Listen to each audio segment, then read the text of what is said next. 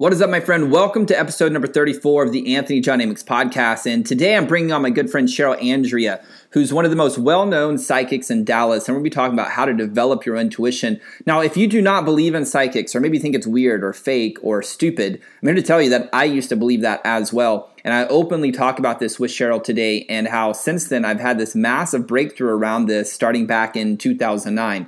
Now, this episode is packed full of practical, real-world, applicable steps to develop and deepen your intuition so you create better results with more ease and flow. So sit back, relax, and enjoy the show.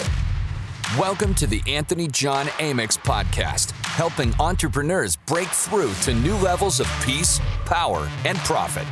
Prepare to open your mind to the proven tactics and strategies the world's leading intellects have used to avoid a stagnant career and achieve a life of freedom, purpose, and success. It's time to increase your levels of power with your host, Anthony John Amyx.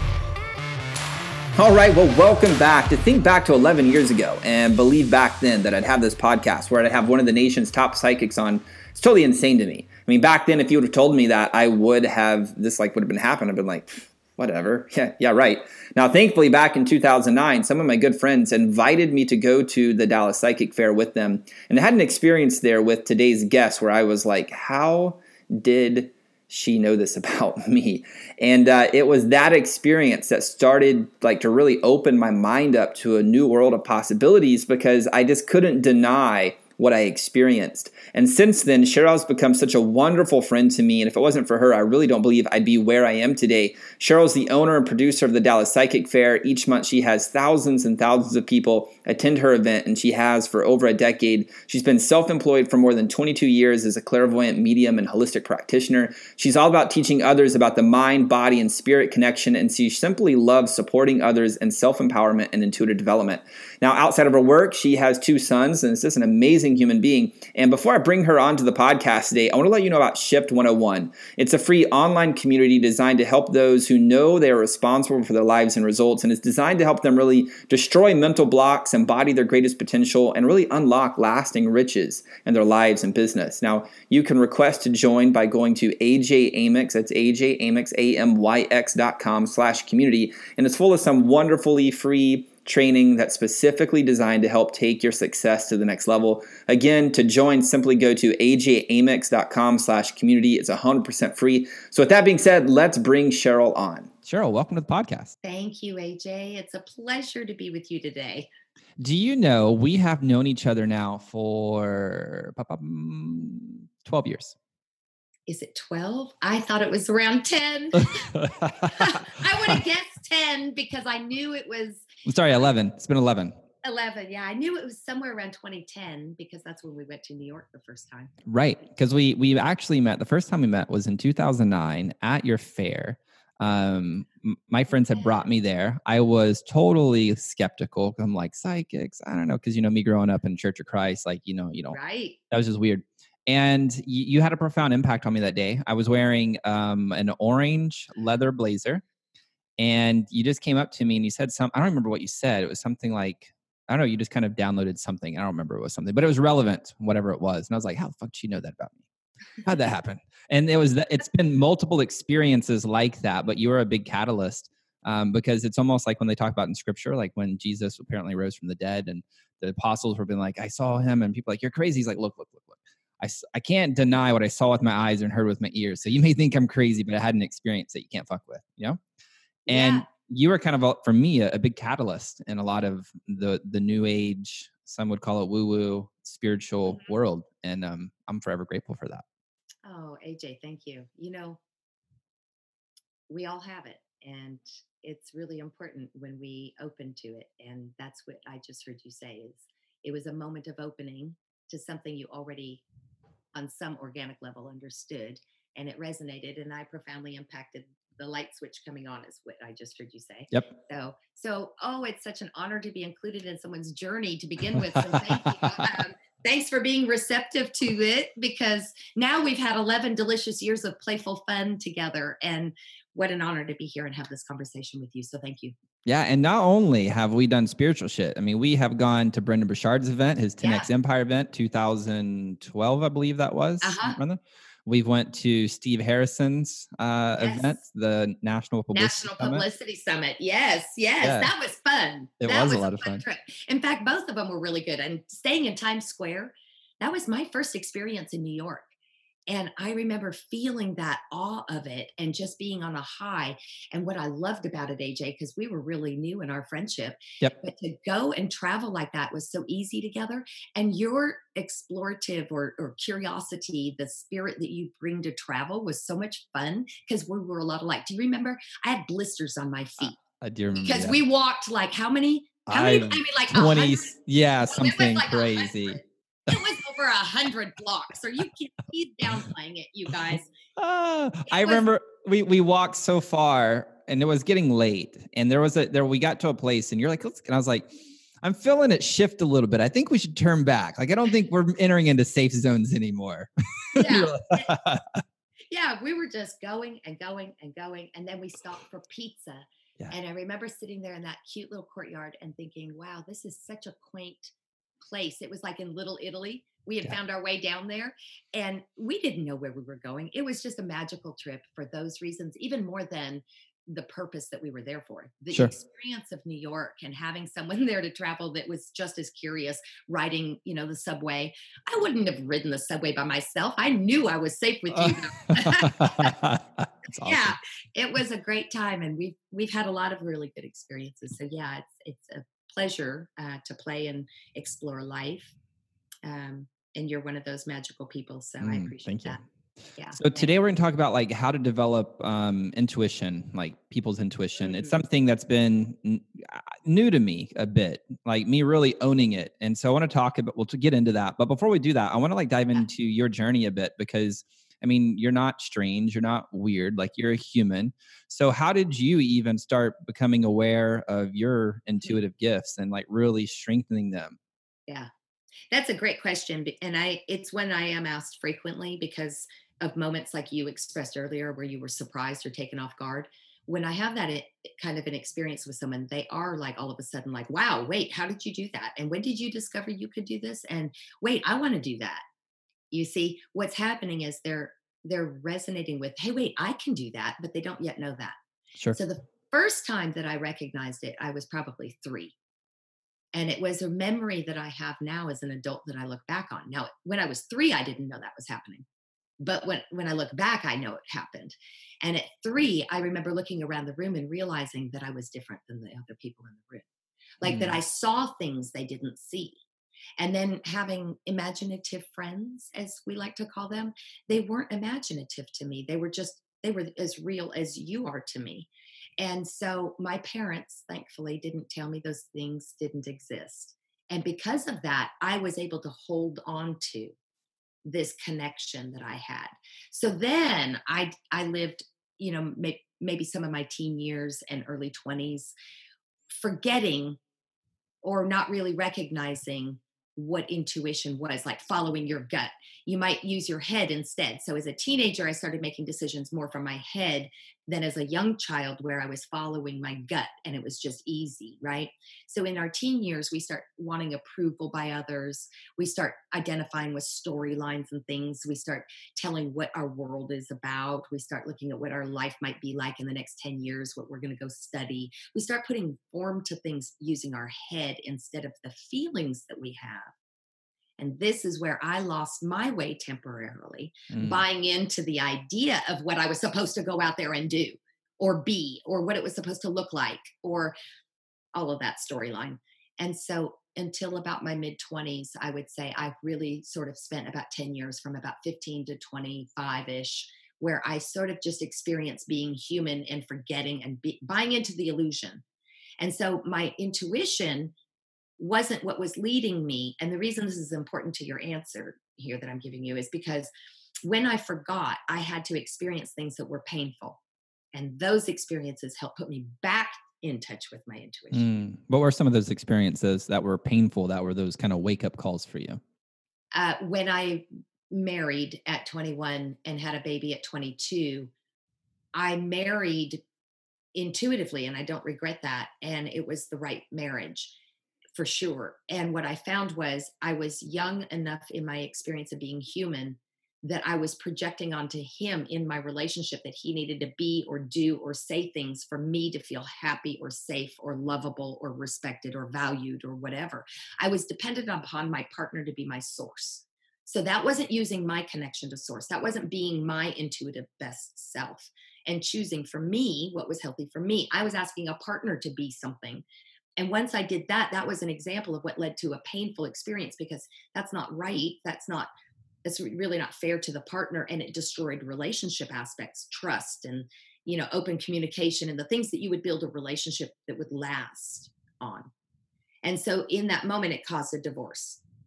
Mm. And so spiritually, I had to grow on not projecting my need onto another human.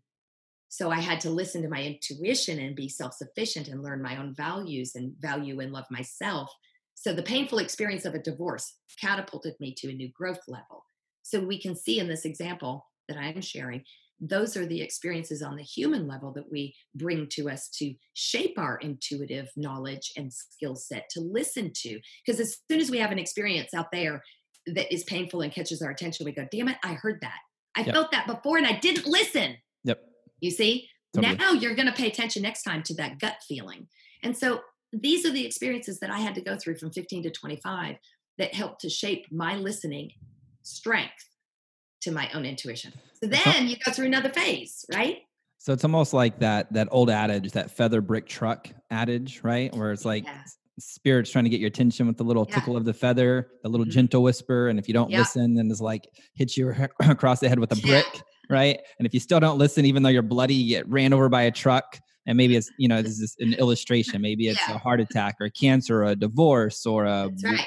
whatever. But ultimately, it, it's been my experience that spirit seems to always kind of like be probing you, trying, attempting mm-hmm. to get every single person um, to remember who they are. And I feel like it's pretty much my purpose on, on this planet is helping people return to who they are, which is a soul. And then from that place, being able to use their agency, their free will to create whatever it is. So what would, how, how could we articulate like what intuition is? Because I think a lot of people have misconceptions. They're like, perfect. Oh, you, you hear these voices, or, and that, that's, and maybe some people do, you do. I, I, I don't. I say I do, but I, I don't. It's more like a feeling for me. You talked about listening to your gut, so let's see if we could bring this down to like explaining yeah. it to a third grader, where where okay. they get the concept. Absolutely, I love what you just expressed, because intuition is actually a byproduct, and intuition is an aspect of who you already are. So you're an energetic, spiritual soul, okay? And you are housed in your body. Your soul has tools that it can use in this spacesuit. And those tools are first at the first physiological level, the dense matter level of being human in your spacesuit, the body. The first level are your five senses, and they're picking up data from the physical world only. And that data is going to the brain, the apparatus in your spacesuit that calculates that information to keep the body safe in time and space so you can stay in it. The next level of those same five senses is your intuitive level of those same five senses. That's what we call claircognizant, clairvoyant, clairsentient, clairaudient, and clairgustavant. It's the same five senses, but they're using the information from the energetic level. So it's not in dense form yet, but the information still exists. It's just whether you're attuning your frequency to pick up on it. And every one of us has the ability to do that. Yep. So when we attune ourselves to pay attention, what you're doing is you're sending your conscious awareness there. So let me give you a different example that illustrates this. If I ask you to think of a memory like we did in the opening of the show, where we're talking about New York, it brought us pleasure. We laughed. We had fondness for each other, and it cultivated a warmth in our hearts. We recalled an experience. We sent our conscious awareness there. Now we brought it to the present moment and shared it with our audience. So in that moment, our conscious awareness was now present again. Now we go to the future and we talk about a future moment we might share together, and we're sending our conscious awareness there. We only exist where we send our consciousness. And yep. this is an important aspect to intuition and the best use of that intuition. Because when you understand that you direct that, now you're in control. Now you can perceive the intuitive information, because all you have to do is send your conscious awareness to that level of paying attention to the sensations that you feel in your gut, or the the voice that you hear on some level. It might not be articulated as a sound wave heard through your ear, but you heard it in your thought. Yeah, exactly. Or you got goosebumps because something resonated when someone else said it. Mm. Okay. That is still an intuitive hit. And that's data that your five senses are picking up on from the intuitive level. So mm. intuition is just the byproduct. It's the vehicle that we, that we identify. We could call it the, the name of using the act of using your five senses at the level of energy perception. Which requires one to be com- completely like present in present. the moment, like here. Like I know yeah. when I, I've run my Uprising event, you, you've been to Uprising, you're Uprising four, I believe. Two years ago. You're right. Uprising four, two years ago. That's when like a lot of my stuff started coming online because there was a container for it where I, I mm-hmm. had to, I had to be present and, and mm-hmm. in my own meaning that I attached to it. When people enter the, the house, like I'm like, man, their fucking lives are on the line. Their results are on the line. Their marriages yeah. on the line. Like I have to be fucking present because if they don't, they die. Now nobody's going to yeah. die. Yeah. But for me, like that creates enough urgency for me to like stay present. And that's how I can, I can leverage. And so like I can look at, I can look back. So even like when we were in New York and there was me being present and I was like, oh, I'm feeling like, like, yeah, I guess it would be the knowing. I guess that would be the clair knowing. I don't know what that, that one. It could be. So clair, clair knowing is the clair cognizant. Cognizant. Yeah. And that is when the brain knows something, like it's a thought of yours and you just know that data, but you have nothing in your outer world that you have ever experienced that would give you that data. That's claircognizance. But clairsentience is also another level of knowing. And clairsentience is the feeling of knowing it. So it's not a thought knowing, it's yep. a feeling knowing. So claircognizance and clair um, sentience yep. are those two. Okay, go on. So those are the ones that really came on, started coming online. I think they've been online for me forever, but I've been paying yeah. more and more attention. So they're getting stronger and stronger and stronger and stronger. Yeah. So how does somebody start transitioning to bringing those skill sets online? I mean, is it literally just become present and using meditation and breath work to just start paying attention to the senses? Like what are some cues that they can help strengthen it? Mm-hmm. So this is a, uh, this is something that I see. I'm going to make a small distinction of that. People oftentimes approach it from a, I need to learn something mm. and I need to learn how to do this. And it becomes a how. And it becomes then a process or a methodology that we then are seeking. And what I say to people in teaching them about their intuition or reminding them who they really are is that you already are this, but you have story layers and limitations that you create from those stories that limit your ability to attune to it. So good. You're already this. Okay. You don't have to do anything. You don't have to be anything. In other words, I'm not more gifted than you are. Yes, I might be more skilled right now because I use it all the time and because I built that muscle, but you are equally as capable. Okay, that's the difference. But you might have stories that say, oh, but Cheryl, you're much more gifted at it. Now that puts a limit on your ability. I had a different story. So this is yeah. a really good distinction that you're making. I remember I was sitting uh, at a workshop in Dallas. It was a marketing workshop and there was a person uh-huh. in front of me and he was asking the, the facilitator a question, something about social media marketing. And the, the person was like, oh yeah. And was answering. He's like, no, no, no, no. And he asked another question. He's like, oh yeah. And he went to answer. He's like, no, no, no. And they were going back and I could feel the tension in the room that this person has no understanding of what the real question. Mm-hmm. And I could, I could feel what was really trying to be answered. And so there was a part of me that wanted to say, hey, what I feel you trying to say is da, da, da, da, da, da, da. Is that right? Mm-hmm. And he would have been like, yes. And then the facilitator would be like, oh yeah. And then they would have had value exchange and we would have moved on. Right. But my judgment that I had at that time was like, fuck, if I say, hey, I feel this from you, they're going to think I'm weird. They're not going to accept me. They're gonna be like, what the fuck? So I lied a bit. And I said, hey, what I think you're trying to say is da, da, da, da, da. And he's like, oh yeah. And then that, that got it. But that was not the case. I didn't think that. I felt it. Right.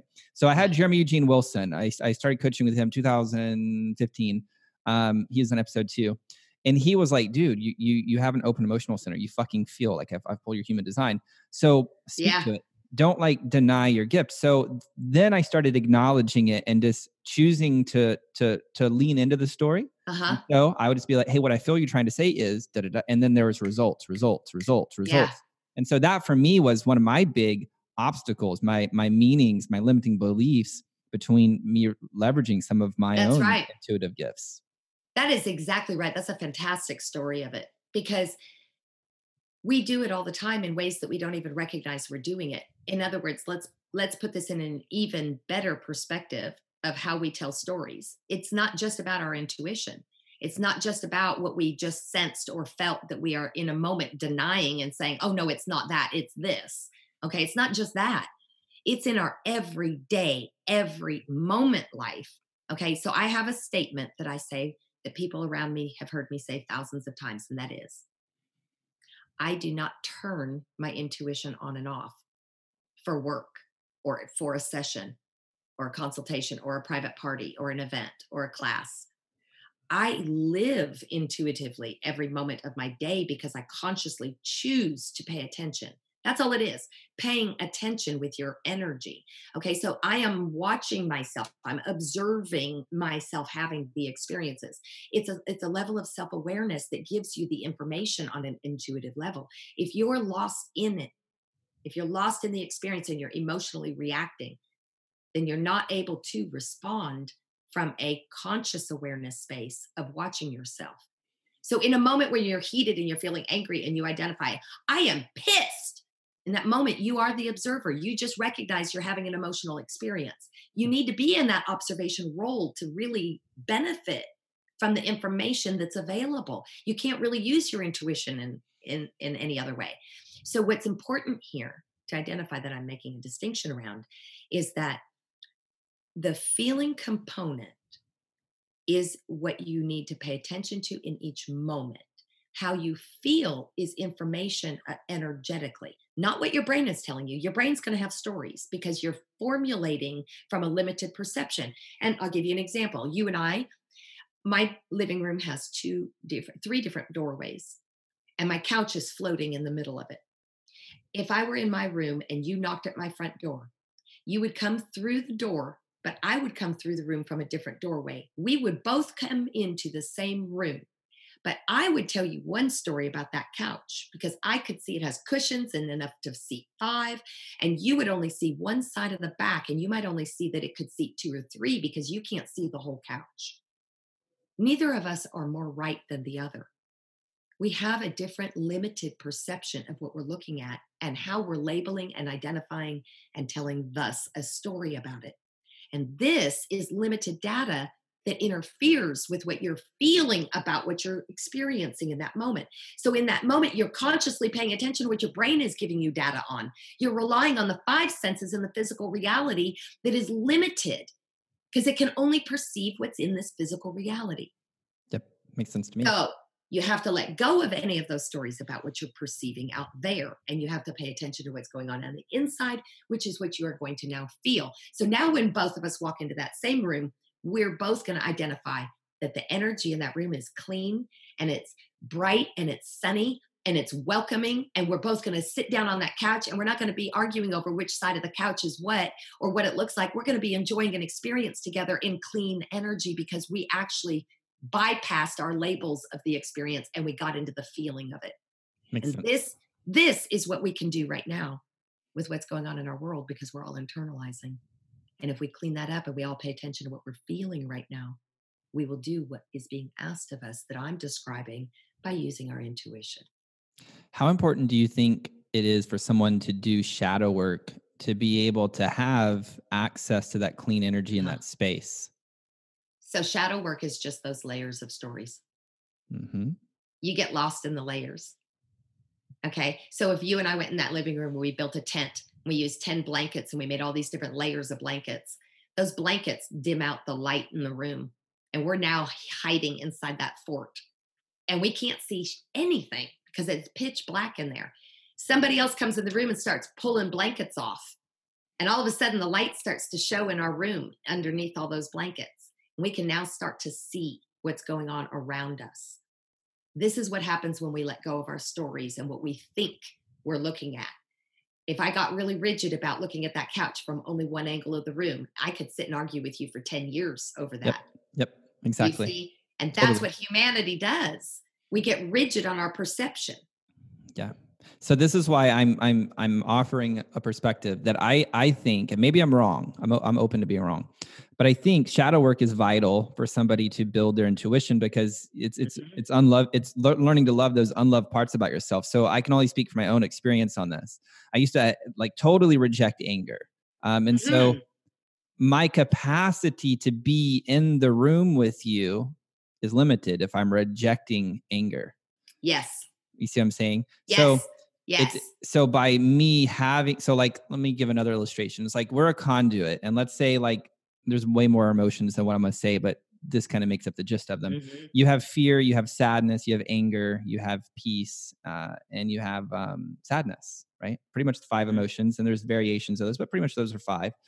It's almost like a rainbow, right? Could have assigned yeah. colors to those. And we're a, we're a conduit, a vessel in which source, our soul, is coming through us, light, universe, whatever mm-hmm. we want to call that. Science, cells, biology, if we want to go that that way. To me, they're all the same.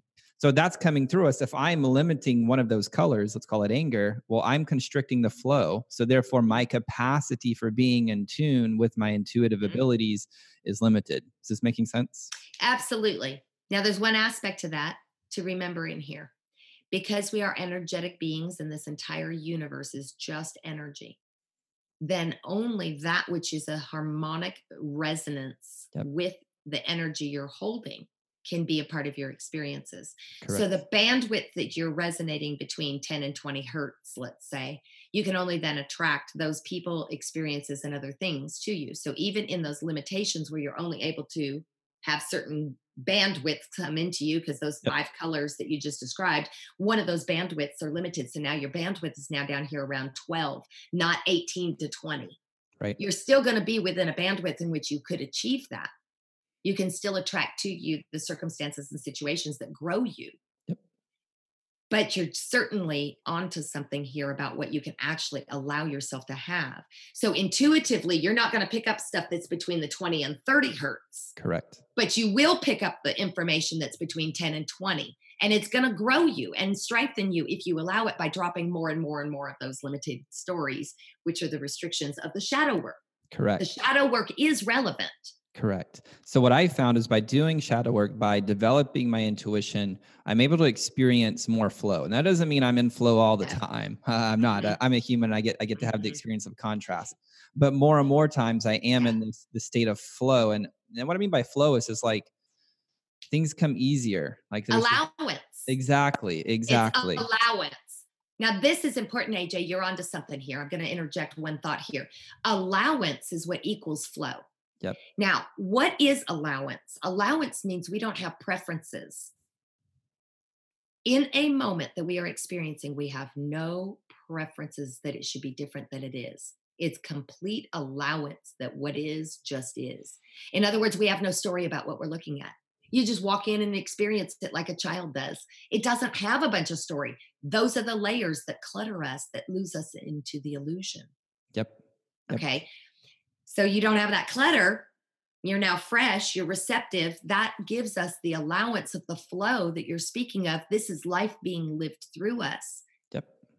Yep. And I talked about this, I think, in maybe it's episode one. I don't remember exactly. I talked about there's there's the stages of life, the four stages, right? Life as me, life happens to me, life happens by me, which a lot of people listening to this podcast yeah. are definitely in phase three. But then there's there's this other phase that I, I that probably only two percent of humanity um, yeah. get to, which is life happens through me, which is that flow state, which is that allowing state. Mm-hmm. Uh, I, I feel like I dance between three and four.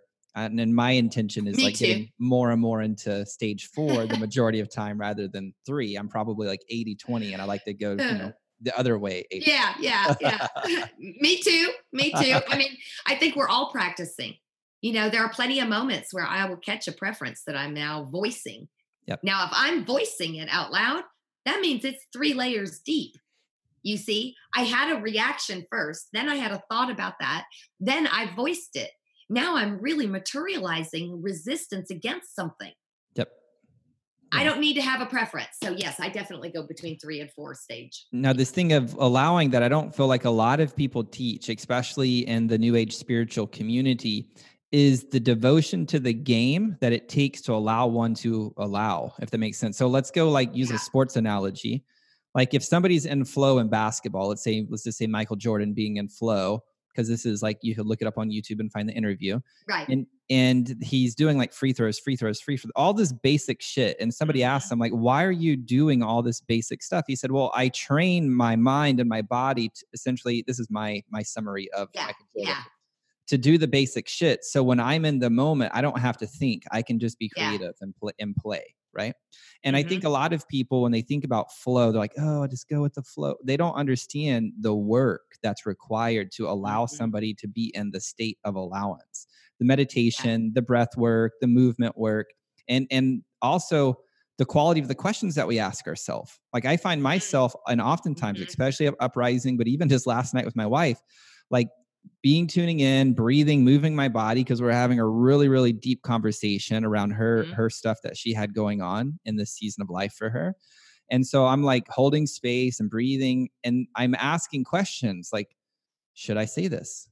Or do I keep this to myself? Mm-hmm. Mm-hmm. And, you know, I learned this from Tony Robbins, which like the quality of the questions that we ask ultimately determine the quality of the answers that we receive. And absolutely. Pull this into scripture. Jesus talked about asking, you shall receive, knock, and the door shall be open. And I say all the time, be really careful what you're asking for. And you better be damn aware about what door you're knocking on, because you may open that door up and not like what's on the other side of that door. So yes. how, how important it is it for like questions, like the empowering questions, to stay in that mm-hmm. pocket uh, to allow and know when to push and know when to pull. Is, is that really helped as well? So part of what my gift in this world really is, is that I do flow very easily, okay? Part of what I experience naturally as who I am, and a part of my life work that I gift into the world as my contribution, is about flow. I organically flow very easily. Part of that is my Piscean tendency. Part of it is my connection to my intuition and my allowing it, my strength building of it over the years. So to answer that, I have to give that premise first from which I'm coming from. It's hard for me to know what it's like to struggle against such an experience, because I don't struggle. I flow very easily. Okay. Now, does that mean I don't make mistakes? No, I, I fight it. I have preferences. I, I give resistance at times. Okay. I get attached to certain outcomes. Yeah, for sure. But by and large, I'm more in that eighty, ninety percentile range where I feel like I'm flowing easily. I let things happen very easily for myself. Now, going back to your question, it really becomes a matter of no. So I say that because I want to distinguish. People are always looking for a method. Totally. I really am a proponent for not looking for a method, because that's still outside of you. I'm really saying to you guys, look inside at how something feels and let yourself feel better in each moment. And if that's the only thing you did, and this is the truest answer, the highest answer I could give you, A J, to your question, is it is only important to be present, and it is only important to recognize, pay attention to what you're feeling, and then to respect and love yourself enough that you honor what you're feeling, and then you take an action outward mm. into this world. And if that's the only thing people did, that would strengthen their intuition, that would clean up their lives, it would bring them to flow.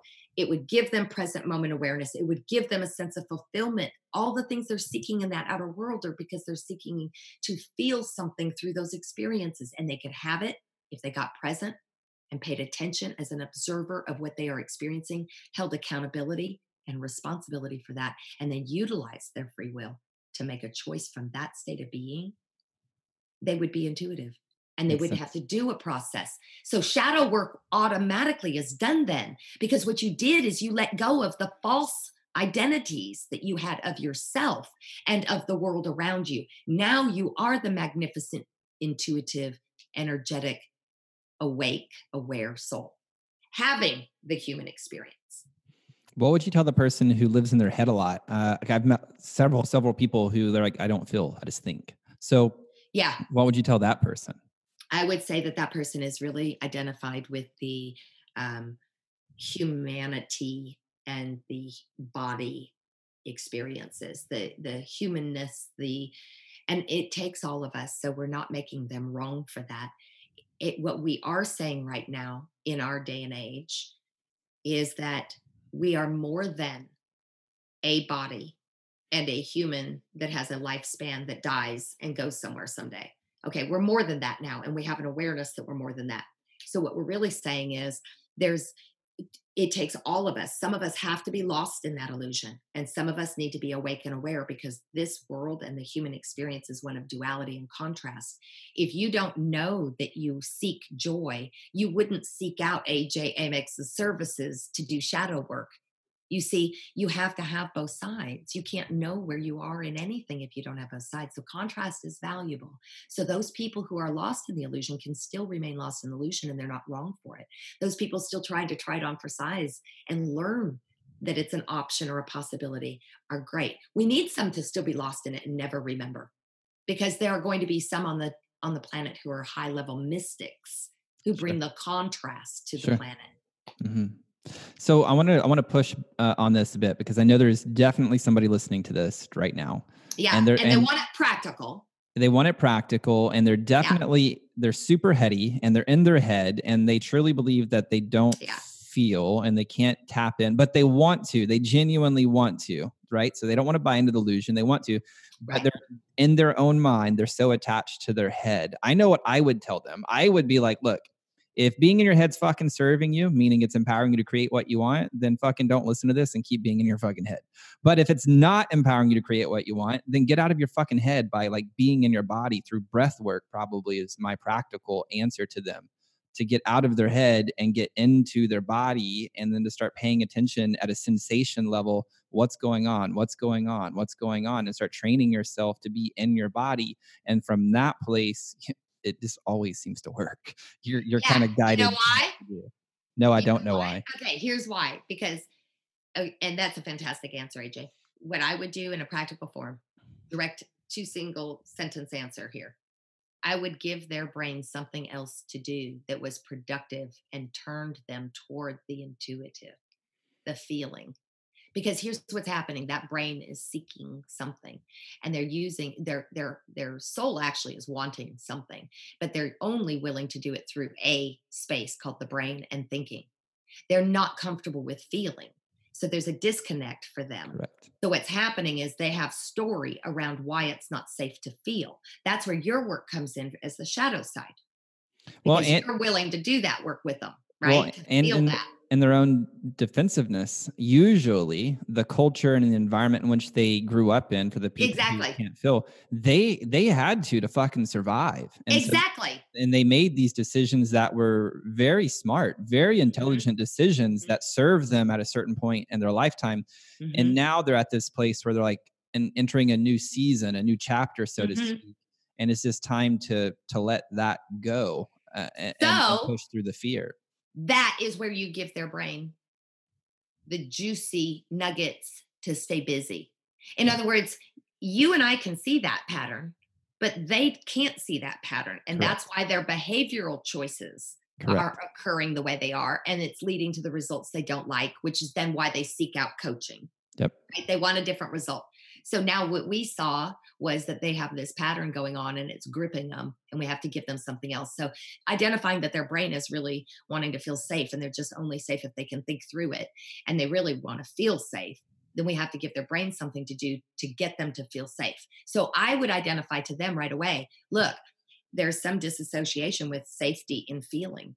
So let's go back to your childhood. Let's look at the dynamics that happened. And that is shadow work, because Absolutely. You're illuminating light into where there was darkness or unawareness. Yep. So just by bringing an awareness to something, you are doing the shadow work.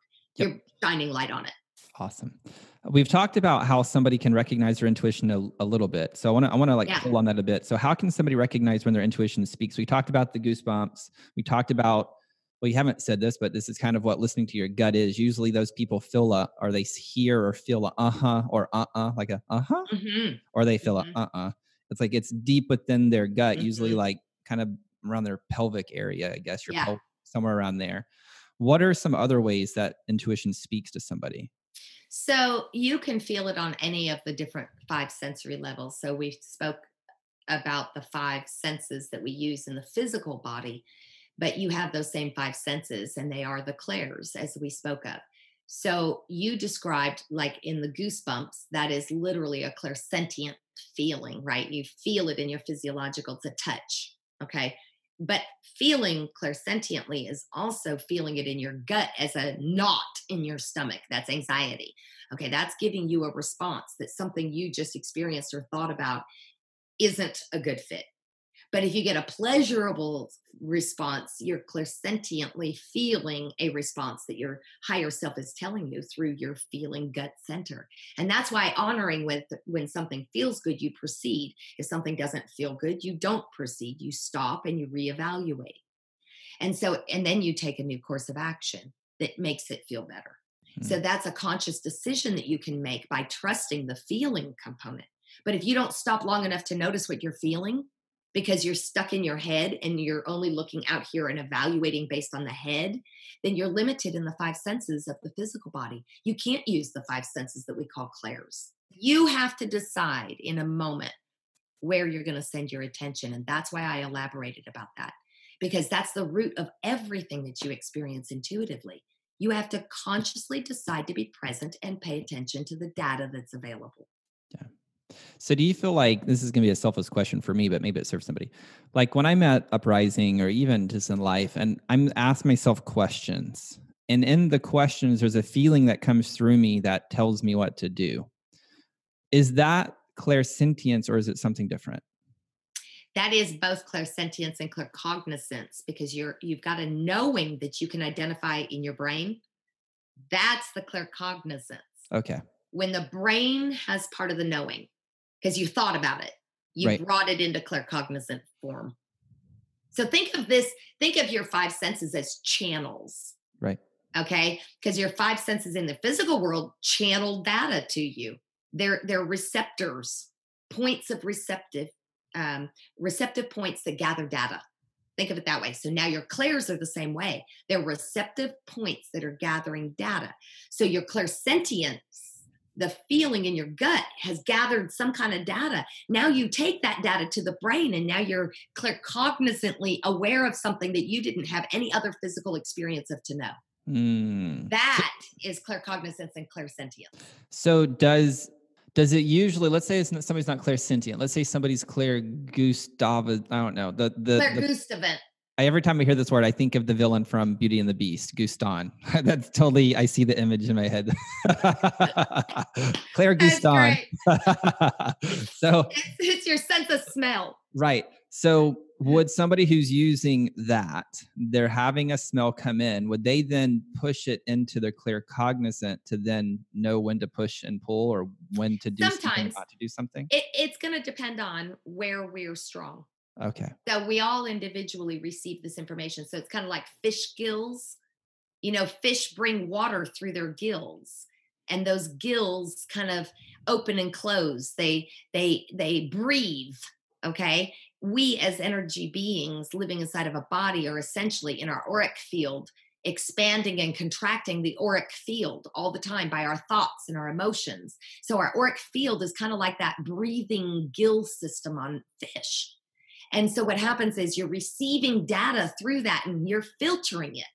You're filtering it through those different senses, the clairs or the five senses of the physical world. Now, how much you filter through could be at different levels, which is when you start using your intuition and your physical senses. But those that are lost in the illusion of the physical experience of being human are only really going to use their five senses, and the physical w- world and reality are so real to them, they cannot perceive the clairs information. But that information is available. And just like the fish gill example, that information is coming to us if we allow our receptors to perceive it. That's what you're doing through clairgustavance, clairaudience, clairsentience, claircognizance, and, and, and et cetera. Okay. Um, clairaudience, clairvoyance. That's the other one. So you're getting the data through these channels. Your channel of clairgustavance might not ever work. Mine is very poor. My connection to clairgustavance, the only one I ever smell, I'll tell you the only times I smell information. When I walk into a hospital or a home where somebody is terminally ill, mm. I smell death, and mm. I know when a soul is going to transition. I can smell it. I can smell it a year in advance. I can smell it days in advance. And I know immediately that I'm there for that. I'm there to assist. Mm. Okay. That clairgustivant moment gave me that data for me to know what I am to be.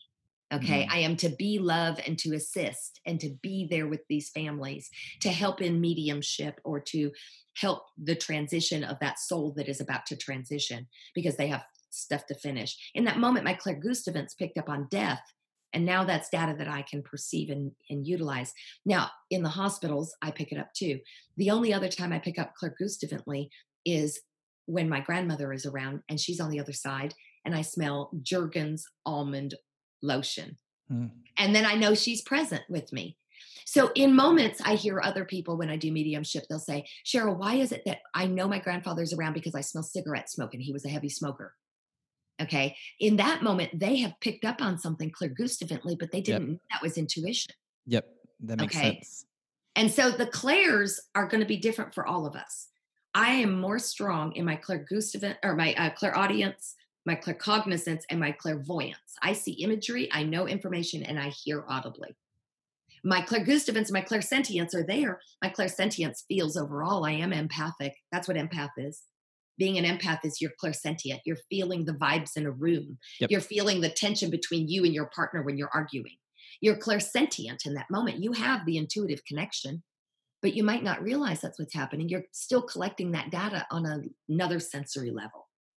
Now for you, developing your own intuition, you know, you all have it. So let's just use mm-hmm. the, the smelling death thing. Was that because at some age, and you can share if, if there yeah. was, that you had, you, you like you totally unaware, like you walk into a room, you're like, man, what the fuck's this smell? And then right. a, a person dies, you're, and then that is like how you've mentally An connected. Association? Yeah, exactly. No, actually, that is a very good question. It's not actually that, although in some cases that can happen because that's our personal message then or indicator or sign. Like some people like to see pennies when past loved ones go. We ask to see pennies. Other people might ask for feathers. So in that case, feathers and pennies both symbolize the same thing, but one person might be asking for the experience to be one way and the other resonates with a different way. So in that case, that can be the, you know, the clairgustivance. The question that you asked me was, is that the way I was going to associate right. death?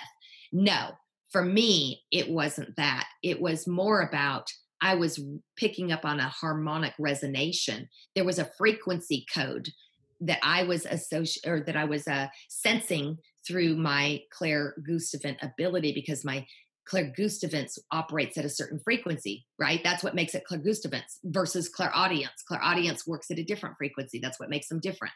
They're both different frequencies. So the frequency that I was harmonizing with was giving me data available through the clairgustivance. Now, this is because that was part of my soul purpose work on this planet. So my soul wanting to be my best version of myself every day, my soul, the human part of me, Cheryl Andrea, is allowing the soul to lead her more. That's part of flow, right? Yep. So I'm listening to my internal soul. So it's bringing to me these experiences to keep me on my soul path. Yep. Now I walk into a hospital room at fifteen and I smell death for the first time. That's my next step for my soul path, because in my adult life, I'm now going to help people with mediumship and with death and the transition. And I needed to know that clairgustivance is available. So you can see there's a divinity to the whole process. Absolutely. Absolutely. So what I would tell somebody, you know, listening to this, like a big part of this is just staying open. Like That's getting right. out of your head, not attaching meaning to fucking nothing. Anything. Just, yeah, just being open and and and play. See see yeah. where it see where it takes you. Um, I know for me, uh, it it has been a lot of building with associations. Like me, number one, being like staying open. Uh, that's just that's just me. I mean, you you've known me for long enough. I'm just fucking yeah. open. Uh, I yes. just I don't really. I do judge things. I, I can't say I don't. I do, but for the most part, I'm just fucking open. I'm like, mm-hmm. oh, we'll see. We'll see what happens. Like, yeah, we'll, we'll figure it out. It'll be fun. Like it's okay. Yeah. So I would just say stay, stay open, and then just start paying attention and being present, being present, stay open, yeah. and just and just play and see where it where it takes you, because there is a divine guidance. It's it's hard to explain, um, but it just seems to always fucking work out. The universe makes no mistakes. Staying open, A J, is simply about not putting up resistance. Right. We already are magnificent, aware, energetic souls that come from one source. Yeah. And we're having the human experience when we forget who we really are. And so it's about not having any kind of idea about what you're about to experience. It's being open to the idea that there's all possibility available and you're just curious. I call it curiosity more than I call it anything. Because if I open to the moment and say, I have no idea what might happen in this moment, and I'm super excited about it. Oh my God, what might happen today? I have no idea. Yeah. Then I am open because I don't have these have-tos. Sure. And and I think there's a tension because, again, we could go the the far side of the New Age spiritual world to say, stay open, no attachments, don't do that. Yeah, Th- yeah. Then we would have the very like linear, logical business world who's like, no, set goals, ninety-day plans, your daily rocks, d- d- d- very linear thinking. And I, I'm like, it, it's both. Like, let's let's use some linear thinking and set some intentions, but also stay in the pocket to know when to push and know when to pull. You know what that is? I have no idea what it is. You, the bridging that you're just describing, the way extreme, I'm just going to sit here and let life be whatever it is, and I'm not going to do anything. I'm just going to be. Sure. All the way to the other extreme of the corporate, business, analytical, mental reality, lost in the illusion of this is how we have to do things, and there's right. a protocol to everything. What you're talking about that bridges it is your intuition. Yeah. Exactly. And you know why? Because you always have free will. Mm-hmm. Every second you are choosing what you are being, not what you're doing, not what actions you take. You're choosing your state of being, whether you're conscious of that or not, right. is the choice. Okay. That's doing the shadow work. That's showing up in the moment without preferences. That's the curiosity. That's the childlikeness. And that is your intuition at its finest moment, because the intuitive part of us is actually the soul in its fullest glory. Yep. It's just operating in its expression from its most organic point, and we call that intuition. Yeah, I call it the soul in control. Ah, I love that. Cool. You need a, you need to trademark that, the soul in control. I mean, I believe really, every every human is a soul in control, and if somebody can remember that and then take their action from that place, like anything is fucking possible. I mean, legitimately, any okay potential is possible. But that's not going to happen if we are disregarding. Yeah, of course not. Of course not. Intuitive reaction that your soul is giving you all the time. Exactly. And it, it it does mean that one has to admit the truth that there's many paths up the mountain. My yeah. path isn't better than your path. Your path isn't, but they're all paths. So the truth is, like, if your path is serving you, fantastic, stay on your path. But if your path isn't serving you, just pick a different fucking path. Like, yeah. That means we have to we have to get out of our attachments. We have to get out of our meanings and like stay in the pocket. I don't know. Like there was something about when I was training with Guy Mezger. I think I had Guy Mezger, former U F C world champion, light heavyweight champion of the world. I think episode five or something of that nature. So I started training boxing with Guy, and I, I realized, like, man, a really good fighter, which I'm not, by the way, but a really good fighter stands in the pocket. Like they're very comfortable there, but they also have done the work to have skill sets and mindsets. And they're still tuned in at a very feeling level of how to react and where to move and where, where their feet go. And there's lots of mechanics. And there was this dual tension between pure being and being in that moment, the present moment, the pocket, so to speak. You're not too far. You're not too close. You're like, you're comfortable in that pocket, but you're still also like using mechanics to throw punches and movement and all of that. And it's it's a dance. And that that to me is is really where power is found in this game of life, both in relationships, both in the game of business. And that's where like we can really channel like leadership, pure fucking raw leadership. We're not modeling. We're, we're like using some of that, but we're also doing the totality of us, allowing that source to flow through us and have that unique expression in the pocket. That was beautiful, A J, because that is a, that, that you just described, the power that you have in that pocket. That pocket is another term for being in this moment as the observer, not right. lost in the moment. Right. You are the observer of the moment. Now you know you have choice. And you see in that pocket as the fighter, he now knows he has choice to duck right. or to lean right or go forward with power and force. Yeah, or to, to choose, or to, or to or just throw- be or to throw in the towel and say, you got me, dude. I'm not taking right. any more punches to the head. That'd be fucking insane. Right, right. Because he's in the pocket, and in right. the pocket, he is present. And in the present moment, he is the observer. And as the observer, he knows his choice. And that is the power. That's what intuition allows us. Yeah. The so same thing. I know you consult in the game of business. You definitely consult in the game of life. So what have you seen is some of the impact when somebody is willing to develop their skill sets, mindsets, their body sets in, in that pocket, so to speak? Mm. Like, what are the results that they have in life, and what are the results that they have in business? First of all, they feel a sense of, okay, oh my God, I'm in control. Yeah. Like, that's the first thing they realize is, oh, wow, I really do have control over my life.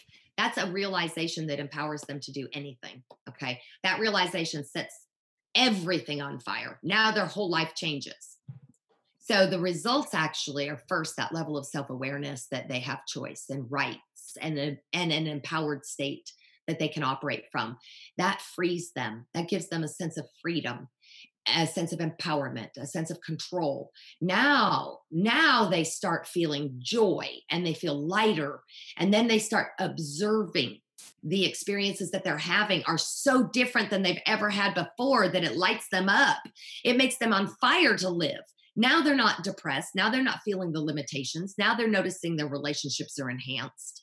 Now they know that notice that their prosperity and abundance just shifted. They just got a raise.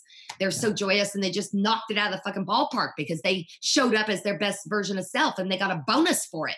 You see, every aspect of our life changes.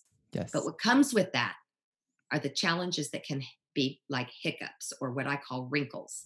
Your life is changing because of those different states of your now aware beingness.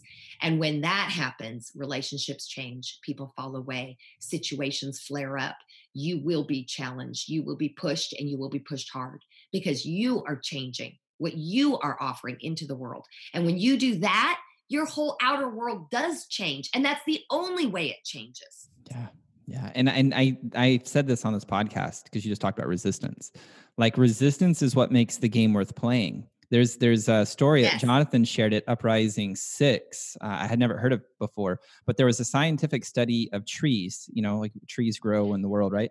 And so they grew trees in a vacuum, and um, they would only grow so tall, and then they would they would fall over. They'd grow so tall, and they'd fall over, and they couldn't figure out, like, why the fuck are these trees growing like in this perfect homeostasis environment, but then they grow so tall and they fall over?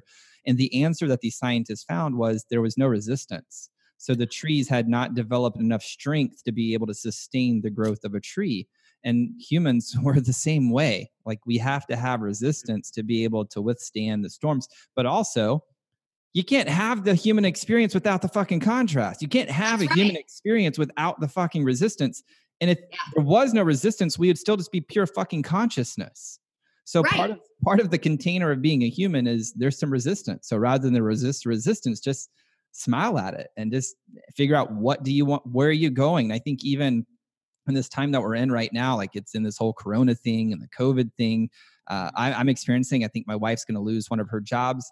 And I couldn't fathom not having the state of power that I do today, because I've, I've been willing to do the work. You've been a big help in that personally. Mm.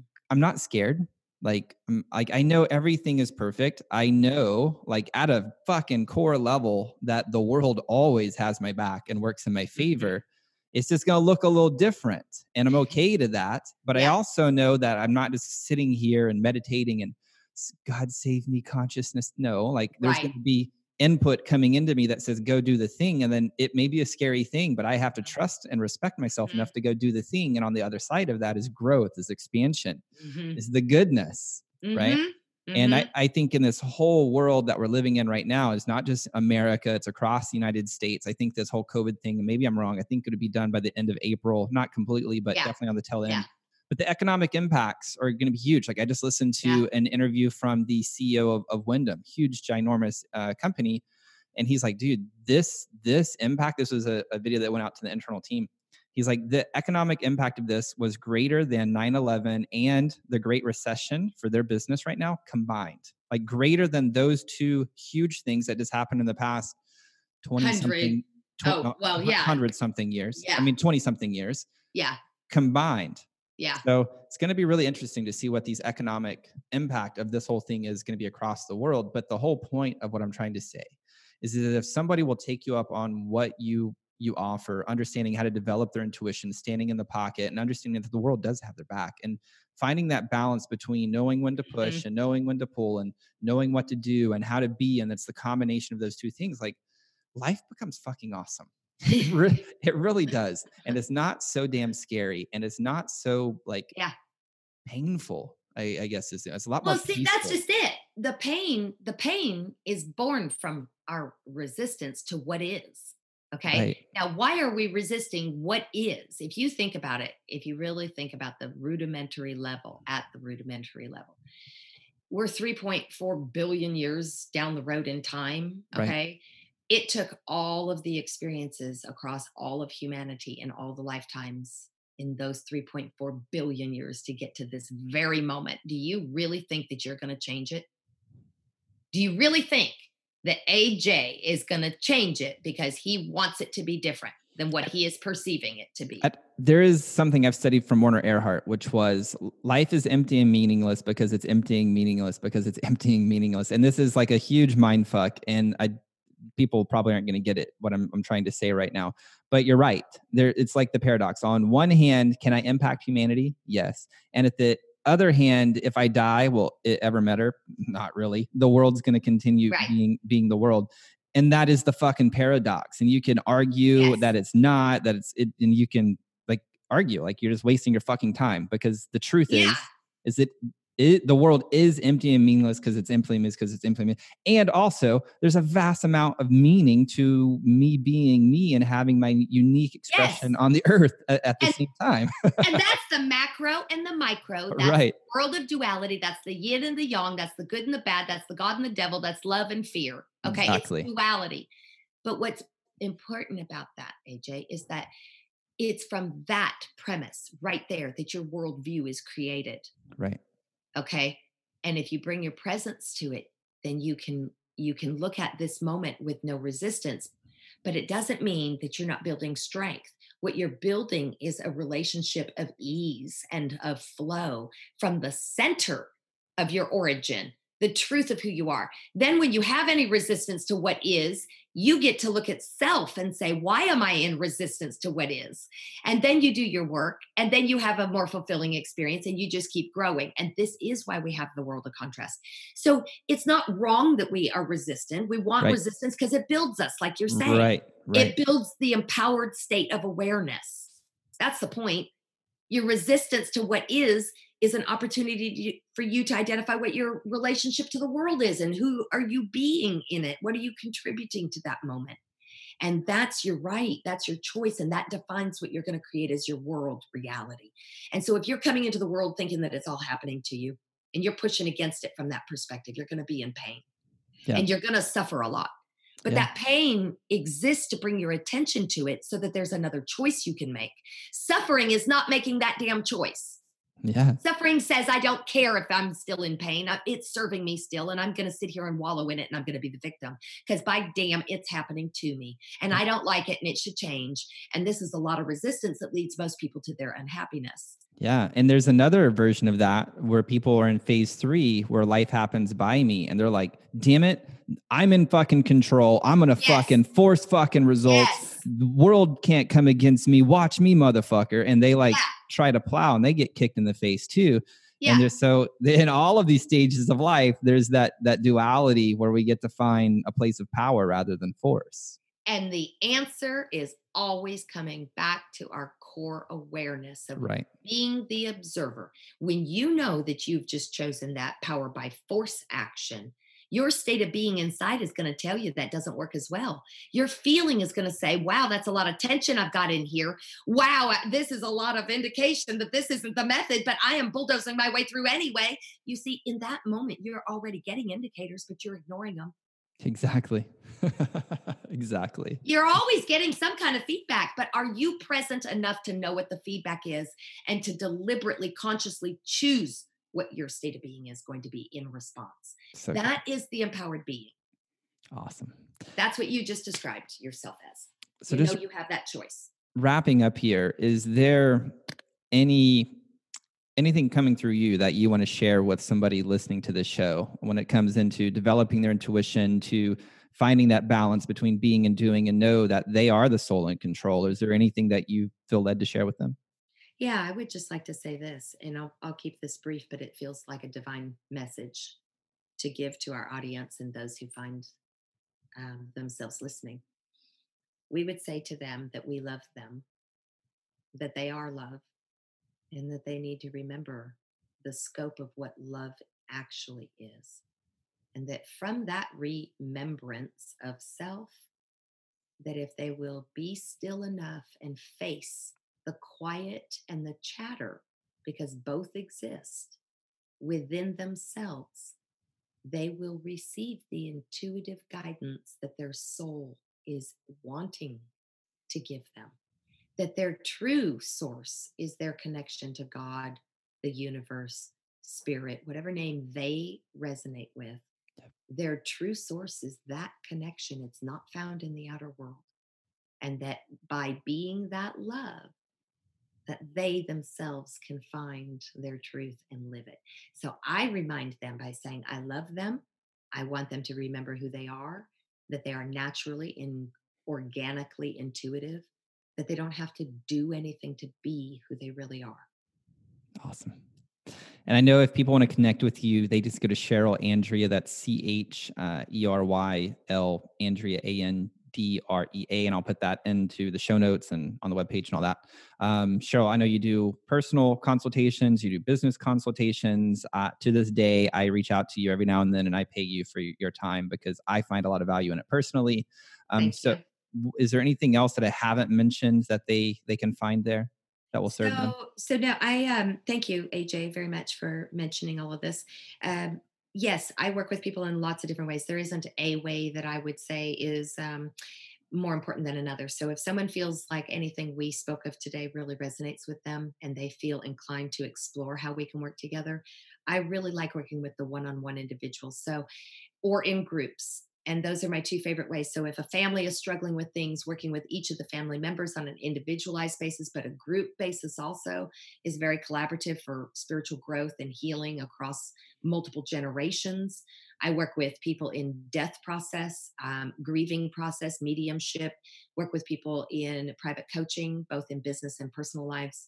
And so there's lots of ways we can play, and we can tailor it to what their individual journey is. Awesome. Perfect. Well, Cheryl, thank you so much for being here. I could sit here and talk to you all day. So thank you so much.